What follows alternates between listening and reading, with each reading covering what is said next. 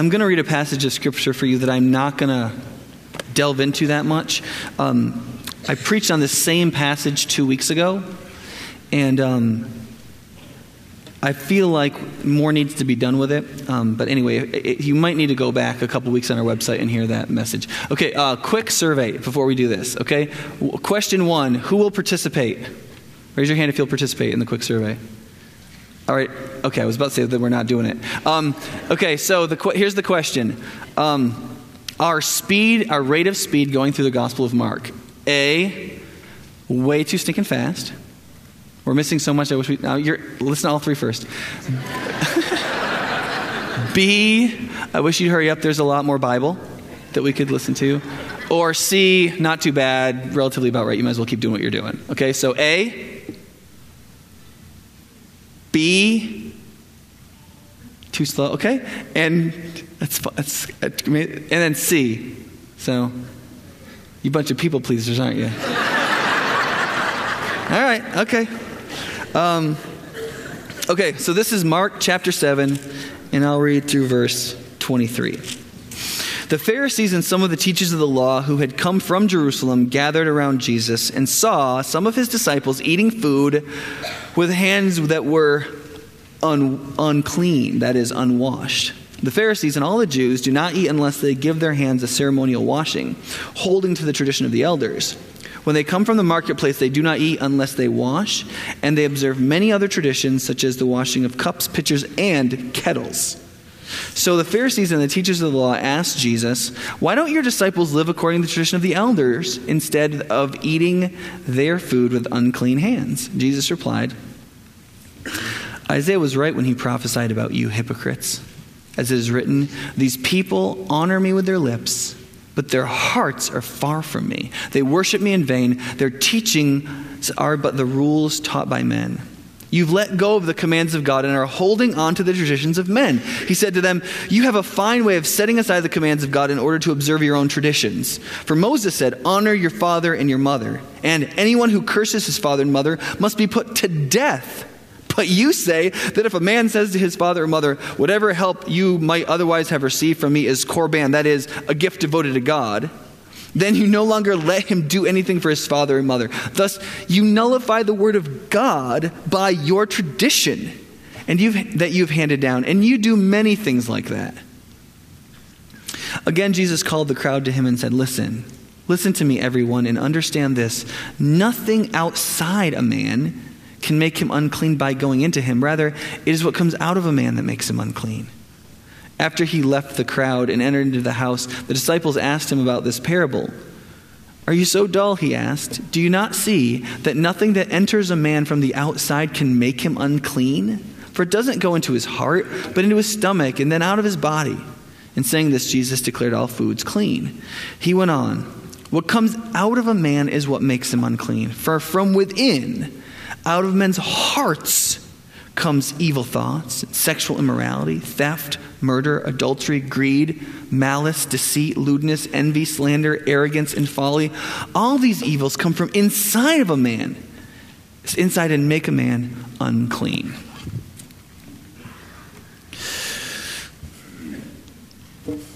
trying to find my little clicker. Okay. A couple of weeks ago, I preached on this and I talked about religious hypocrisy, and my focus was on ritualistic religious hypocrisy in the gathered church. Now, obviously, I could preach like five more sermons on that, just as it relates to the gathered church, how we tend to create rituals and create traditions for ourselves which really, really focus on modifying our behavior as a group and ultimately have the effect of getting us more fo- focused on those traditions and rituals than on what God's word actually says. And so, what's necessary as a church is for us to constantly be going back to Scripture and constantly reevaluating what we do by the Scriptures. The, the chant during the Reformation for this was to be reformed and always reforming, right? And um, on that day, I did get to one of my four points. Um, and today, um, I want to talk about how this relates to us as individuals. how religious hypocrisy through um, r- religious tradition and rituals um, can affect us, how it always affects us, how all of us are affected by it. But I, I need, I want to just I need to clarify something from the last thing. So before we get into that, um, last time I was here, I talked about a change in John Georgeson, the guy who played the flugelhorn. In case you don't know who that is, um, John is our director of worship arts here at High Point Church, and um, the elders for actually for a number of months talked about this and talked about it with John. And his job description has changed so that he's going to be doing music still in terms of leading it. Um, but he's also going to be doing a bunch of work with small groups because um, at a church our size, we just we it just doesn't make staffing sense to have one person fully devoted to music arts and nobody devoted to pastoring people into groups and helping them grow spiritually through the study of the scriptures and understanding the gospel. That doesn't make any sense. And staffing gets that way sometimes when churches shrink. Because when you grow, you get real deliberate about how you're growing a staff. But when you shrink, it's like whoever stays, you know? And so sometimes you get like that. And um, I said this at the congregational meeting, but for those of you who weren't there, shame on you. Um, but I, I said, sorry. Um, but they're so fun. Um, John, not only is, it, is this a functional staff necessity, but the kind of profile that's out there for what you need in a small group leader, small groups group leader, um, are the things that are naturally part You need like this gregarious extrovert that connects with lots of people and blah, blah, blah, which is what he is, which is what I'll never be. And, um, and also some other things like you have to like change. John loves change. I mean, there's some things like that. And another great providence is that um, f- for some reason, God brought a guy named Bob Grauman who was um, doing intervarsity small group strategery in Eastern Europe and former Soviet Union back to InterVarsity Central, which is right here in Madison. He has an earned PhD in educa- Christian educational studies for adults, and he's gonna he, he goes here. He's out of town a lot of weeks, and, and John already knows him.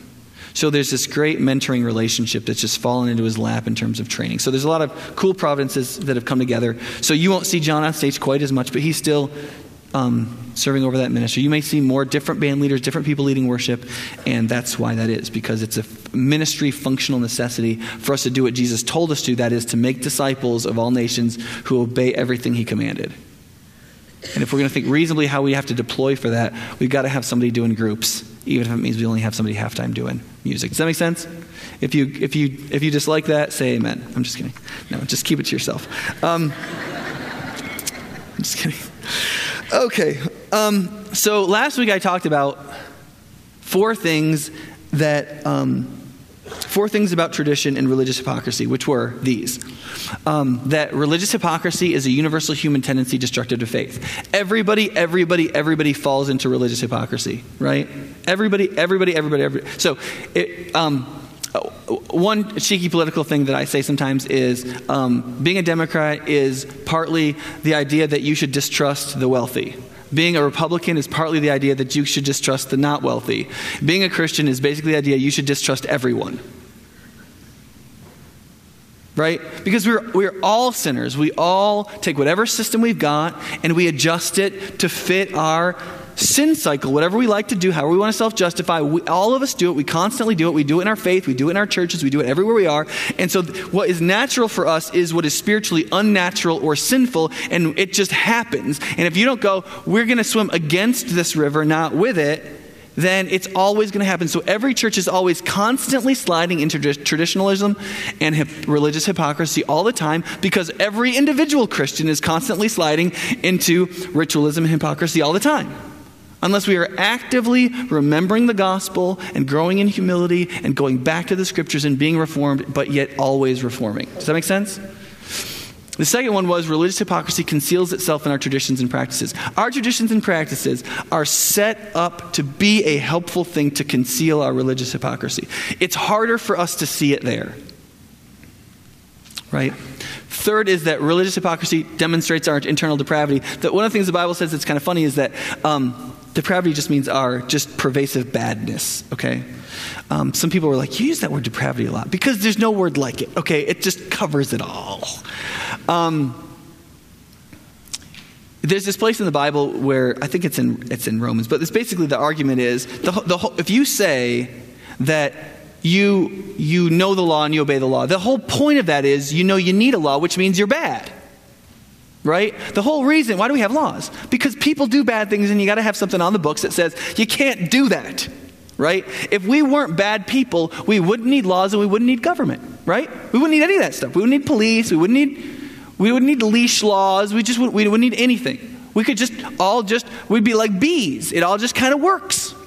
And you don't need to tell anybody any you don't you don't open up beehives and see like ordinances posted in there. You know, everybody just figures out where to go and they just kind of do it. And the worker bees, they just they just go out and get pollen. And the and the, the queen just has babies and the drones go around and move stuff and they just ants the same way. They just do their job. Right? And we are not like that. And so the very fact that we have a law, we have traditions, the, the very fact that we have to come to church is the admonition we're admitting we're bad. People say, oh, churches are full of hypocrites. That's what they're for, okay? I mean, pe- right? I mean, I mean pe- people who say, oh, you know, the churches, they're full of hypocrites, they don't realize that the, the Christian doctrine is that humanity is all hypocrites. The church is just the hypocrites who go to church. You know? It's not, it's not that we're being self righteous, it's everybody's a hypocrite. And we're the ones, we're like the ones in therapy, you know? so, anyway, and then the last is that Jesus came to free us from legalism and hypocrisy. He came to save us, not through the law, but because the law couldn't save us.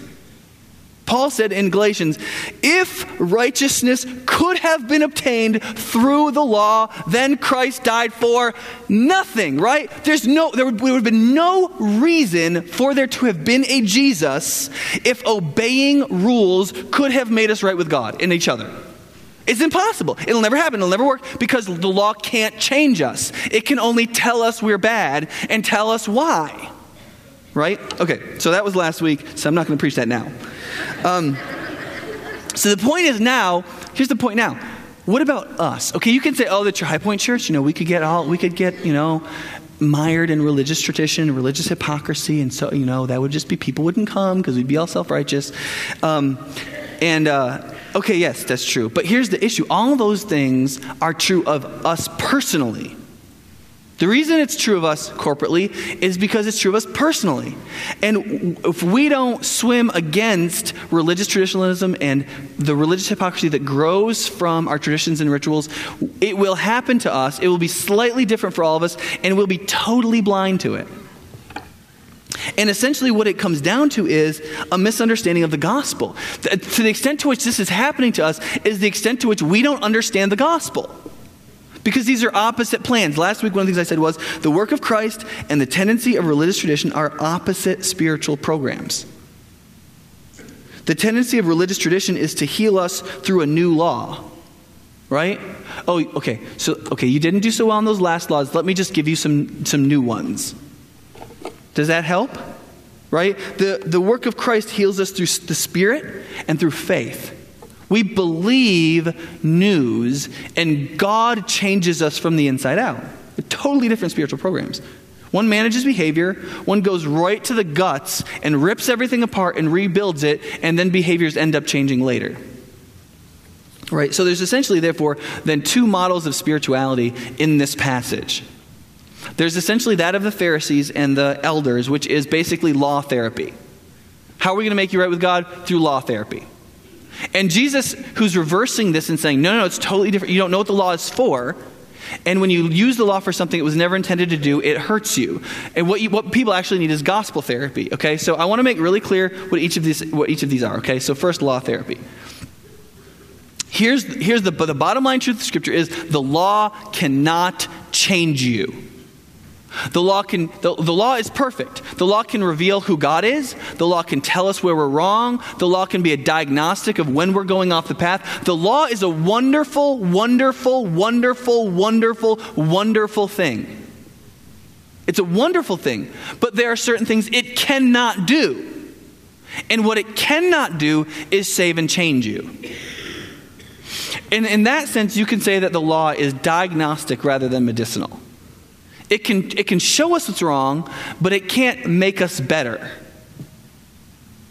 And so the law was meant to, wasn't meant to change us. The law can't change us. And here's the thing that I want to linger on a little bit trying to use the law to change us will, will hurt us. If you think, if you believe essentially in salvation through law, you'll end up worse off rather than better. Christianity will increase your spiritual sickness rather than make it better. Okay? So this is a critical point. Um, and he, here's some places in the Bible that, that talk about how the law is diagnostic, not medicinal. For what the law was powerless to do, in that it was weakened by the sinful nature, God did by sending his own son. What does that mean? Well, why can't the law save us? It's not because the law isn't right, it's because we're sinful. If you give a good law to bad people, what happens? They don't do it. and so it doesn't make a good society, right? There's no good, the, the law, perfect law can't make a good society if it's ruling over bad people because the people don't do it. And so, so Paul says the law couldn't ever make us God's people that way because it can't do anything. And so, because it was weakened by our sinful nature, something had to be done about our sinful nature. And so, God did that by sending his own son. Galatians 2:19 For through the law I died to the law so that I might live for God. Right? The law itself actually got me to stop trying to be right by the law. The law made me realize I was such a failure in trying to live up to the law that I quit the law and turned to God rather than myself. Because I was trusting in myself to live up to the law, but the law was too hard, but it was also too good. So I couldn't go, oh, crappy law, I'll just do what I want because the law is perfect. But then I couldn't fulfill the law so I had to recognize I was the failure. What was the result of that? I quit the law and turned to God to change me. Right? Galatians 3:24. So the law was put in charge to lead us to Christ so that we could be justified through faith. Right? Let's So okay, but you could still say, okay, but how does law therapy hurt us? How does us essentially you know, believing in Jesus, but then really turning to what we ought to do, how we ought to change our behavior, how does that hurt us? And here's, here's how it hurts us. Essentially, trusting the law is essentially spiritual judo against real religious devotion. Now, think about it this way. Um, if you think about your own sinful heart that doesn't want to die, or if you think about, um, or if you think about temptation coming from the outside, what do you do with, with a real growing spiritual devotion that's awakening in the heart of a human being? How do you keep that human being, a, how do you keep yourself a slave to your idol when another part of your heart is awakening to God's goodness? How do you keep your selfishness idle when there's another thing working in you saying, give yourself to God, give yourself to God? Or how does, a, how does a devil keep you enslaved to the law, to sin, to death, to self righteousness, to your own idols when there's a new principle working? See, you, he can't just push against it, it's too much force. He's got to throw you. He's got to use this new momentum, this real spiritual devotion. Somehow he's got to use that, that against you. How does he do that? Well, he goes, Oh, you really want to trust and follow God? That's great. I'm totally for that. So here's what you should do and psychologically, you direct yourself or you get directed to the sorts of laws that will allow room for the idol that's still there. So you'll do things that are good, but you'll do things that are good that are good for you, but you won't necessarily pay much attention to the things that are good that are really good for other people and that cost you. So you get these you get these American Christians in their evangelical churches who obey everything God ever commanded that's smart right? So, you know, they, they, they parent smart and they don't run around and their spouse is smart and they have, they go on date nights because it's smart and they, they, you know, they do all these Christian things that are good for you because they're smart because you read really go, that's smart. I should do that. And meanwhile, they, they just read over stuff, like stuff about the poor and stuff about us dying and, you know, things like that. You just kind of read over that stuff. We imagine that I am, I'm taking up my cross and I'm following Jesus and I'm dying to myself because I don't have four mistresses. And I'm becoming just like Jesus.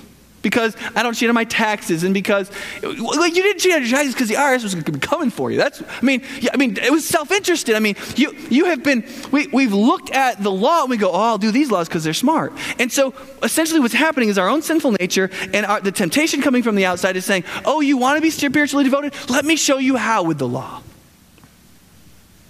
And it puts blinders on us, and it takes that spiritual devotion and it just flips it around back into another kind of slavery. And it ends up creating legalism and traditionalism and essentially hypocrisy. And these are the most natural ways to undermine sincere spiritual and moral devotion. That a seed of faith starts to grow. It's the way to re enslave somebody that you're losing if you're your own idol or if you're tempting.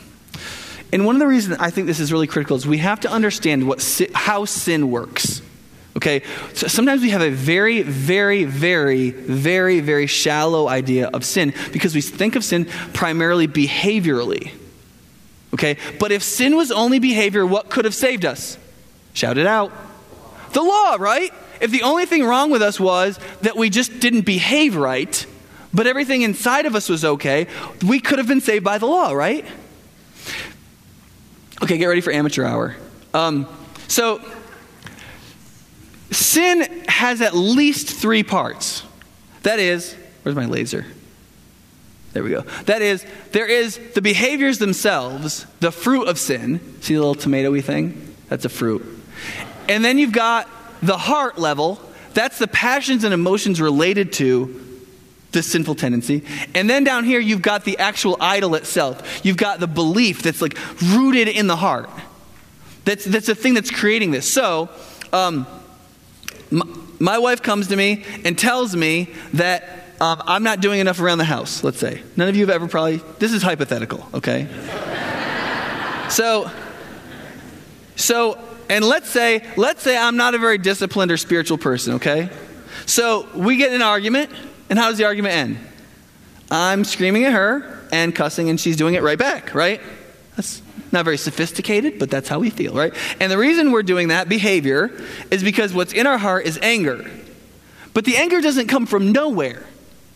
The anger comes from somewhere. It's that we have a belief, or uh, we have a, idea about what we're worth and who we are and what we deserve and what people can rightly ask of us and what they shouldn't ask of us, and they, somebody's offending that. So I have this belief, hypothetically, that I work hard and that I do a lot and that I shouldn't have to recycle. Right? Why can't you? It's 20 yards. I mean, why can't you do that? Right? Or, so, but, and that's my, my idol is that it's, a, it's about, it's ultimately about me. I mean, I, I shouldn't have to be asked to do this. So when you cross me, how do I feel? Well, I feel angry. And then how do I act? Well, I'm not nice. Okay? Same thing, you can, the same thing works for lots of different sins. Any behavior, you can do this. You can, you can take out a little napkin and you can draw a little fruit and a stem and some roots under the ground and you can say, okay, what sin behavior did I just do? I just did this. Okay, what is that? What emotion did that come from? Okay, it's this. Okay, what's the idol under that? Why did I, what do I believe about reality that's wrong? Because the fruit of that belief was sin the perfect law tells me that's wrong. So there's something about what I believe that's not in keeping with reality because I'm the center of my universe rather than something else. What is it? So, for example, when it comes to work, and you see, it's not always the same idol. So I may be overworking or neglecting my family, and it may come from a heart of ambition that's not balanced at all. But you could take two different guys, and it might be totally different reasons. It may be because I grew up poor and I have some kind of insecurity that in a competitive world, in a white collar industry, it's put up or shut up. I've got, I've got to do this. This is what has to be done, baby. Don't you understand? I've, I have to work this. Do you, do you want to keep the security? Do you like driving that, you know, 2009 car? I mean, do you like this stuff? Well, guess what? I've got to work hard. And if you don't feel like I'm around enough, listen, that's relative. I can't mamby pamby about this because I got to get some stuff done. Okay? Now, it could be something totally different. It could just be I have a need for personal glory. It might not come from fear, it might come from pride. And I may overwork or neglect my family, not because I'm, I'm afraid. I might think that I can get a new job anytime I want to. So who cares? Or it may be a sense of personal entitlement of comfort. I might have an idol of comfort. I know that if I don't work this hard, I can't keep this job with this kind of salary payout. I'd have to take something less, and I wouldn't have extra money for golf. That's what it comes down to. I wouldn't have money for my hobbies. I couldn't go on a hunting trip every year. I couldn't, I couldn't keep my Packers tickets. I couldn't play golf twice a week. I, the things that make my life comfortable that I like, I'm not giving those up because I deserve to have some comfort. Well, what does that create? Well, when somebody crosses you, your wife comes in and be like, baby, you, you cannot keep working like this. Well, what happens? Anger, right? Or we just naturally say, well, I need, I need to have these things. So there's more ambition. The ambition isn't for my family anymore. It's not for God, but it's for something else. And it grows the fruit of overwork neglect, right? So you go, okay, so how does how does law therapy hurt us then? So if we go to this and we try to deal with it with the law, what happens? Okay, so you come in with your law machete and you go, you're not supposed to yell and cuss when you argue with your spouse, right? Or your sister or your whatever, right? Your parents. And so you come in and you hack off that fruit of yelling or cussing or whatever. And so you go, boom, a little more righteous, right? And so you get this phase where you've come in and you've you've hacked off the yelling fruit, right? And so now it's laying over here and you feel pretty good about that. Right? Cuz you don't you don't yell and cuss at your wife anymore. I mean that's or your husband or whatever. Um, and so that's good. The, here's the problem. this isn't a tomato plant, right? This is a weed. This is like kudzu. Like you're, you're in trouble, okay? And so what happens is those roots really just grew deeper.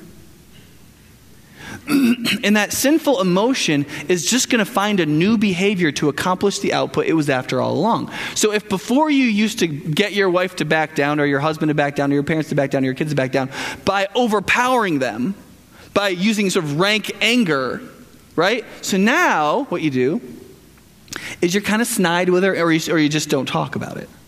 Well, listen, baby, I'm not going to stand here and be abused right? And you kind of you don't listen, you stonewall, you whatever.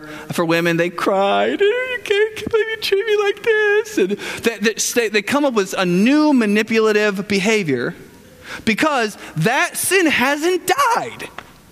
The roots are deeper. It's getting stronger. But you thought you did a great job because you hacked off that cussing and yelling vine. Look, I'm I don't cuss and yell. Look at those, those people that cuss and yell at each other. You should look at the people in the world. They're just so, they're just so un, unspiritual. Meanwhile, right, you're, you're doing the, it's the same sin, same idol. The idol's getting stronger. We're becoming more sinful, more rebellious against God.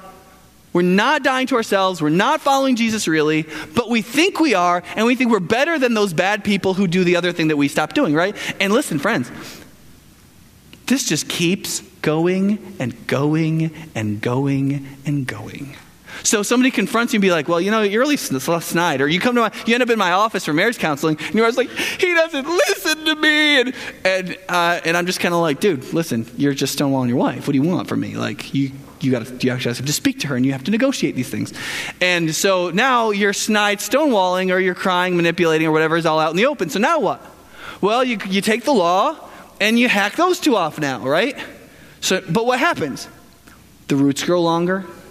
There's new fruit. So now you find a way to manipulate your spouse, your kids, your parents with some kind of false spirituality.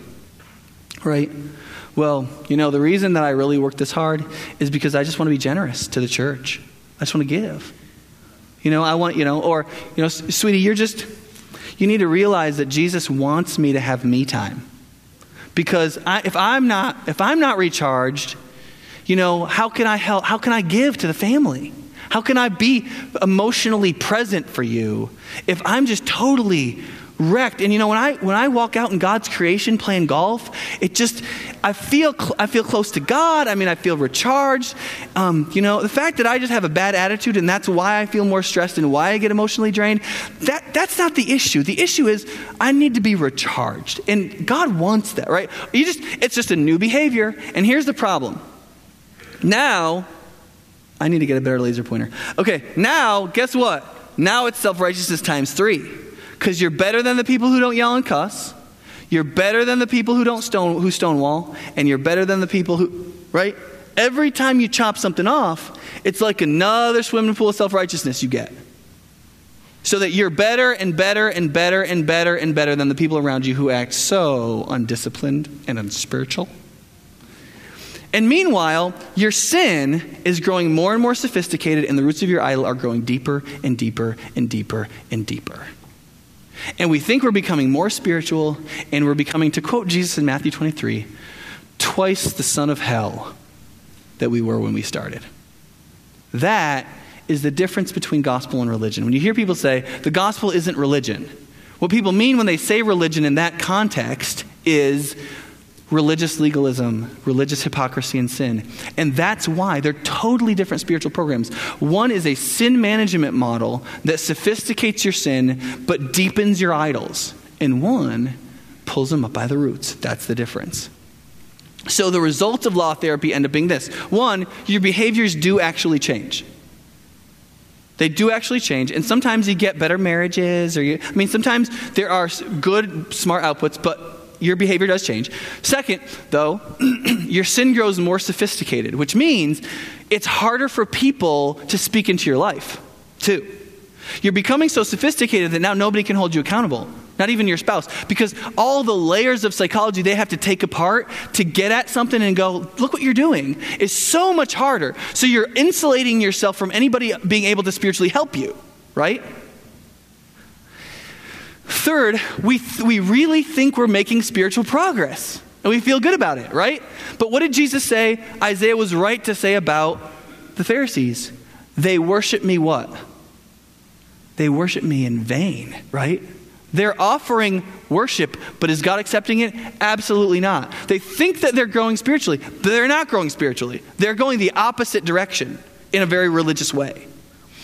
Fourth, our idols are getting rooted deeper and deeper and deeper in our hearts. Five, self righteousness is steadily growing. And then what happens? Then we begin to construct new traditions to protect our new behaviors.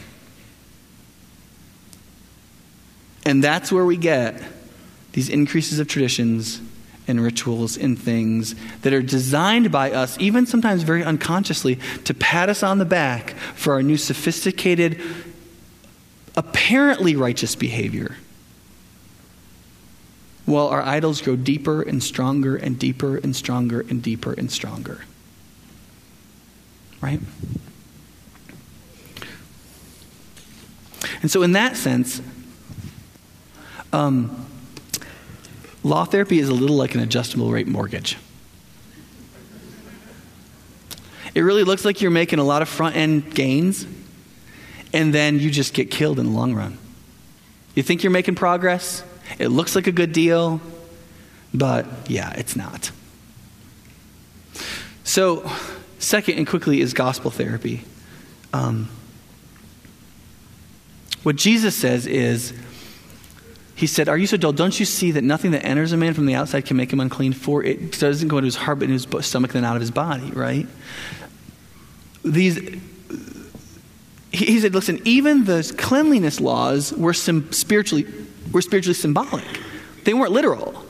It, shrimp doesn't make you spiritually unclean.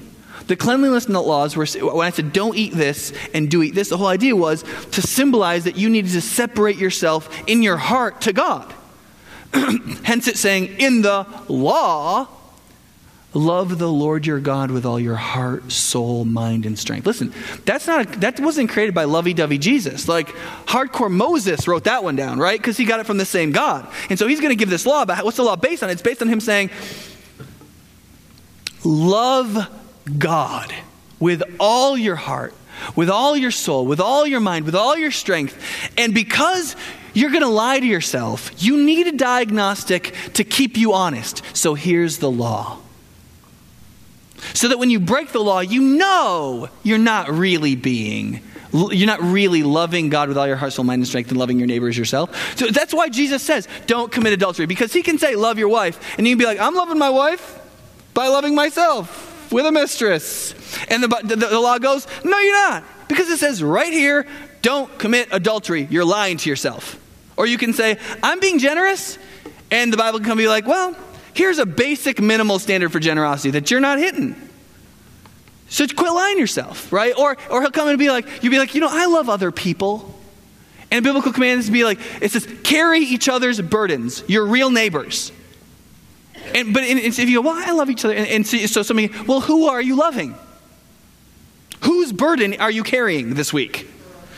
Well, well, nobody's. Well, quit lying to yourself. I mean, the law is this diagnostic. It's an MRI spinning around your spiritual head going, doesn't look so good in there, though you think it looks so good in there. That's what the law is for. But it can't change the heart, right? Jesus said, is saying, the real problem is on the inside. The problem isn't coming through your digestive tract, the problem is coming out of your heart. it's from inside and what comes out of a heart that makes a person unclean. Um, man, I thought five pages I could do that in one Sunday morning, but apparently not. Um, you see what you, you see, you, in some ways, when it comes to the law, you got to ask yourself, what kind of person are you in relationship to good, good and bad news? Are you the sort of person that likes good news and then bad news that ruins it? Or are you the kind of person that would rather get really bad news, but then after that, really good news that makes up for the bad? So, for example, you could say, somebody be like, um, hey, did you know, insert your favorite band here, it's playing in town next weekend? And you're like, oh, dude, that's awesome. And they go, but, you know, it's totally sold out, and they've got great security, and there's like a list on, there's tons of people on Craigslist, Craigslist looking for tickets you're never going to find them. And you're like, okay, well, thanks for telling me. Right? Or are you the kind of person that somebody could come to you and be like, listen, um, you just lost your job, your house, your savings, your investments. It's all gone. Um, you're not going to be working where you're working. You don't know what your career is going to be. Um, but I actually found something out. Here, here's something you don't know. Um, you have a cousin that you didn't know you had, and he has started a clinic in northern Portland for meth addicts. And in the first three years, he has reversed the recidivism percentage for meth. It, it, people coming out of his clinic, 97% of them aren't falling back into it. Nobody knows why. He's doing something that people can't figure out, and it's, it's paying for itself, and he, he wants to. He, found out about what you did and knows you have the right skills. He wants to hire you for near double your salary to work in that clinic with him to save the lives of 15 to who knows how olds all across the country. Um, it, can, it will be one of the most transforming things that happens in this generation. Um, and he wants you to start on Monday. Are you the kind of person that would go, man, forget my house and my job? That's all which plane am I on? When am I going? How? I want to be part of that, right? I mean, are you the kind of person that can take, get horrible news, but then get good news that's even better and go, yeah, forget that stuff I lost. Who cares? Are you the kind of person who can go into a field and find a treasure and sell everything you have just to buy that field so you can get that treasure? Not so you can go buy all your stuff back, but so that you can have that treasure right? That's the message of the gospel. You see, the, the Pharisees had taken the bad news that was really good news and made it bad news again. See, the, the news of the law is you stink, right? You're infinitely valuable to God because He's given you a law, but you can't live up to it because there's something wrong with us. We're sinful, we're broken, we're bent, we're depraved. And that's the good news of the law that we're terrible. Okay? And the, the, the, Pharisees had tried to turn that into good news by saying, well, yeah, but if you do all these little things, you'll be better than all those unwashed masses people and you'll be among the righteous. Which sounds like good news until it becomes slavery and then doesn't even work.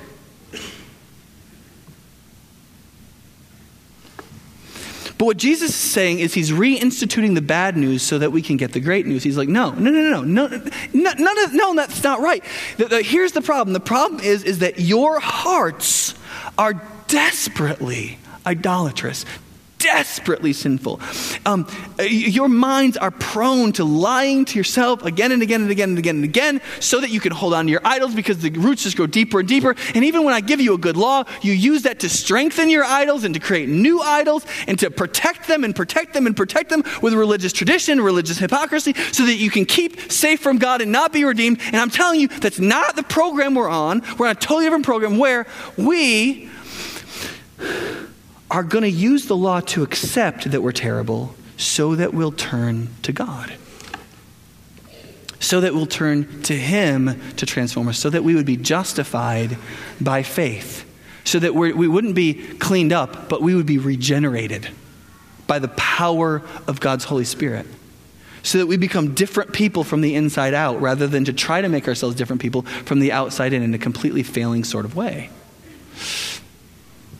That is, that we don't need a machete, we need a shovel. The gospel is a shovel that gets down and digs up the roots. And if you dig a plant up by the roots and you throw it in the sun, the whole thing always dies. And that's Jesus' plan for sin. Is to go at the roots, to dig us up from the very bottom, and to remake our hearts, to cast out our idols, to expel the things that take hold of us. And then he, then he gets all the behaviors he wants, right? Because we're remade. We believe. We don't manage our behavior.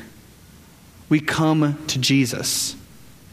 Follow him in his living and his dying, and then enjoy. We do the thing we never could have gritted ourselves to do without him.